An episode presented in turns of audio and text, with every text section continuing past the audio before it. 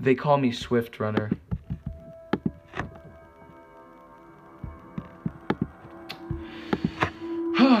Where to start? You know, I have a huge family. I'm just the average man. For the most part. I'm tall. People say freakishly tall. That it scares some people. The year is 1879. I've developed a strong taste for whiskey. I've struggled with alcoholism now. It's been a huge struggle for me recently. Like I said, I'm quite large for my size, and I stand out huge in my family as the father of it. It's winter, you know, and it's getting very cold. But more importantly, I'm starting to starve. Everyone is starting to starve. My family is starting to starve, but really, I'm starting to starve. Becoming very hungry. It's making me go crazy. The alcohol is making me go crazy, and I'm feeling out of my mind. And I'm not saying I'm out of my mind in a good way. And here's the thing that I just realized. Hmm. Is that I messed up. I said I have a huge family? Huh. Oh no. I meant I had a huge family. Hello. Today we'll be talking about the Wendigo and a story that goes along with it. At the end of it, you will decide whether you think the Wendigo is real or just purely fiction. One of the most elusive and creepy cryptids is the beast called Wendigo. This legend originates from the native tribes living in Canada and near the U.S. Great Lakes. The Wendigo is a malevolent evil spirit who possesses his victims and forces them to commit one of the most heinous acts. The legend goes that a long time ago, a man was trapped in a brutally cold winter. He became so overwhelmed with hunger, he turned to his only option cannibalism. He transformed into a decaying and emaciated 15 foot beast. His skin tightly stretched over his bones and his eyes pulled deep into its sockets. His complexion turned an icy gray and gave off a foul odor of death and decay. It is thought to be so skeleton like because its crave for human flesh is never quenched, and it's always on the hunt for its next victim. The Wendigo is, doesn't rely on pursuing its victims, but rather calls its victims to it. One trait of the Wendigo is that it can mimic human voices, even the voices of loved ones. It draws its victims away from civilization until it's deep into the woods, and there it attacks. Although it is unknown how many Wendigo cases there are, there is one that is the most well known. In the winter of 1878, a Cree man by the name of Swift Runner and his family went out in the forest for the winter. It was him, his wife, and his five children. He came out of the woods the next spring and told a nearby Catholic church that his family was dead.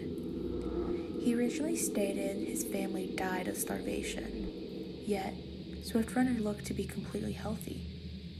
Swift Runner had constant nightmares and would often have intense, screaming night terrors. The church started to become suspicious of him. Swift Runner was a known person in town and even worked on the police force. Well, at least he used to work on the police force. Some time ago, Swift Runner developed a taste for whiskey and soon became addicted. Swift Runner often got violent, so much so that he was kicked off the force and out of the tribe. With this knowledge, it is no wonder the church became suspicious, but there is no proof. The last straw, though, was when Swift attempted to lead a couple of children into the woods. The Catholic Church had him arrested as they suspected he killed his family. When authorities came upon his campsite, they found bones everywhere. Some were even hollowed out as if he sucked the bone marrow out of them. There was even a pot full of fat, which they assumed he got from one of his family members. Swift Runner said that he was possessed by the evil spirit Wendigo, and he was eventually put to death by hanging. It was a big thing, and a lot of people watched as he was put to death for this hate. At about that same time, a member of the Cree tribe of northwestern Ontario named Jack Fiddler told a Methodist minister about his ability to defeat Wendigos. Fiddler said that he had killed 14 Wendigos during his lifetime. He said he would kill the locals just before they turned into Wendigos. He believed that he was saving lives. Jack Fiddler and his brother Joseph were arrested and imprisoned for killing women before they transformed. Jack escaped and hung himself, while his brother Joseph died three days before the release of his appeal. In modern times, we call this the Wendigo psychosis, which is the uncontrollable craving to eat human flesh. Many think this psychosis is fake or this is just part of a bigger mental illness. Oddly enough, as soon as the psychosis was created, Wendigo cases soon conveniently began to vanish. From Wendigos to Bigfoot. Big feet? Big five? I don't know. They all scare the daylights out of us humans and mess with our lives. That's why we have Cryptide.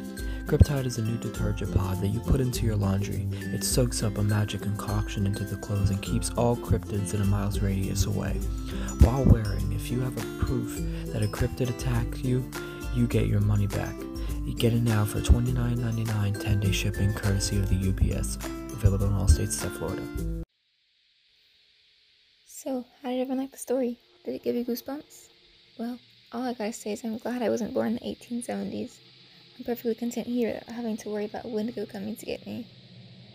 Also, did anyone else find that even though Swift Runner didn't necessarily look like a Wendigo, the fact that he was able to blend in with the others after coming back made the story a little spookier? I mean, it really makes you wonder. And look at those around you. Could they be eating an arm bone for dinner while you're eating a potato? You never know. So you better lock the doors, kids. Because your roomie could be a flesh craving monster. I mean, you could too. You never know. Get lost in the woods for a whole summer and we'll see what happens. Anyways, go get yourself a Cryptide and thanks for listening in. Beware of those Wendigos, guys. Bye, everyone.